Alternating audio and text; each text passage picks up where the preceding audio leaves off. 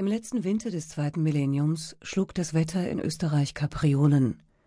In den westlichen Bundesländern beklagte man die schwersten Lawinenabgänge seit Jahrzehnten. 31 Menschen fanden im Tiroler Skiort Galtür unter den Schneemassen den Tod. Dagegen herrschten im Wiener Raum wochenlang frühlingshafte Temperaturen.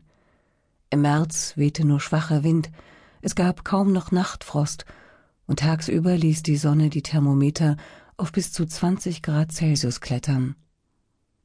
Hervorragende Witterungsbedingungen für Wien-Touristen, aber auch für jene Mörderinnen und Mörder, die ihre Opfer im Erdboden verschwinden lassen.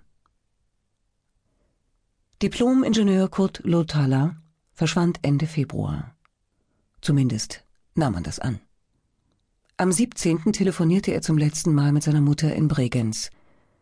Sie war an die 90 und Lotalla, der in Wien wohnte, rief sie fast jede Woche an. Als er sich am 28. Februar nicht meldete, wurde die alte Dame nervös. Tochter und Schwiegersohn zerstreuten vorerst ihre Sorgen. Schon richtig, Kurt rief sie fast jede Woche an, aber eben nur fast. Die ersten Märztage vergingen ohne dass Lotalla seine Verwandten in Vorarlberg kontaktierte. Dummerweise besaß er kein Festnetztelefon, und das Handy, das sie ihm zu Weihnachten geschenkt hatten, schien er wieder einmal verlegt zu haben. Lotalla war nicht mehr der Jüngste, Mitte sechzig, was aber noch lange kein Grund war, sich derart schusslich zu benehmen.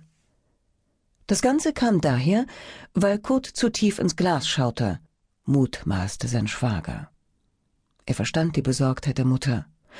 Lotalla war seit dem Freitod seiner Tochter ein gebrochener Mann. Und dann hatte auch noch seine Frau sich von ihm scheiden lassen. Würde er sich eines Tages selbst etwas antun? Wer Lotalla nur oberflächlich kannte, bemerkte von seinem Kummer nichts. Die meisten sahen in ihm wohl lediglich den alleinstehenden Herrn aus Wohnung 14 in der Sigismundgasse 58. Manche erinnerten sich vielleicht noch, dass er sich einst als Architekt einen Namen gemacht hatte. Sie vermuteten zu Recht, dass er über eine beachtliche Rente und nennenswerte Rücklagen verfügte. Aber das war's dann schon. Enge Freunde hatte Lutalla nicht. Niemandem, so dachte sein Schwager, war daran gelegen, hinter die Fassade zu schauen. In diesem Punkt irrte der Schwager.